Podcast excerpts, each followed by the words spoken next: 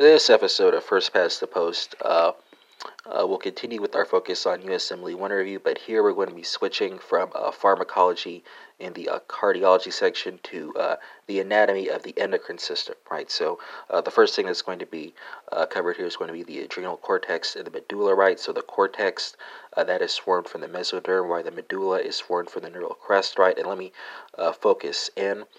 On the anatomy, right? So there you can have the capsule, uh, the within that you have the zona uh, glomerulosa, the zona fasciculata, the zona reticularis, uh, and then the medulla, right, uh, which is uh, then uh, protected by chromaffin cells, right? They're under the, they're in the medulla, right?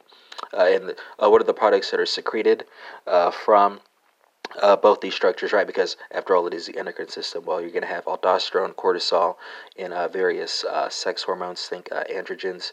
Uh, you can also have uh, catecholamines, right? And that concludes this episode on the adrenal cortex and the medulla.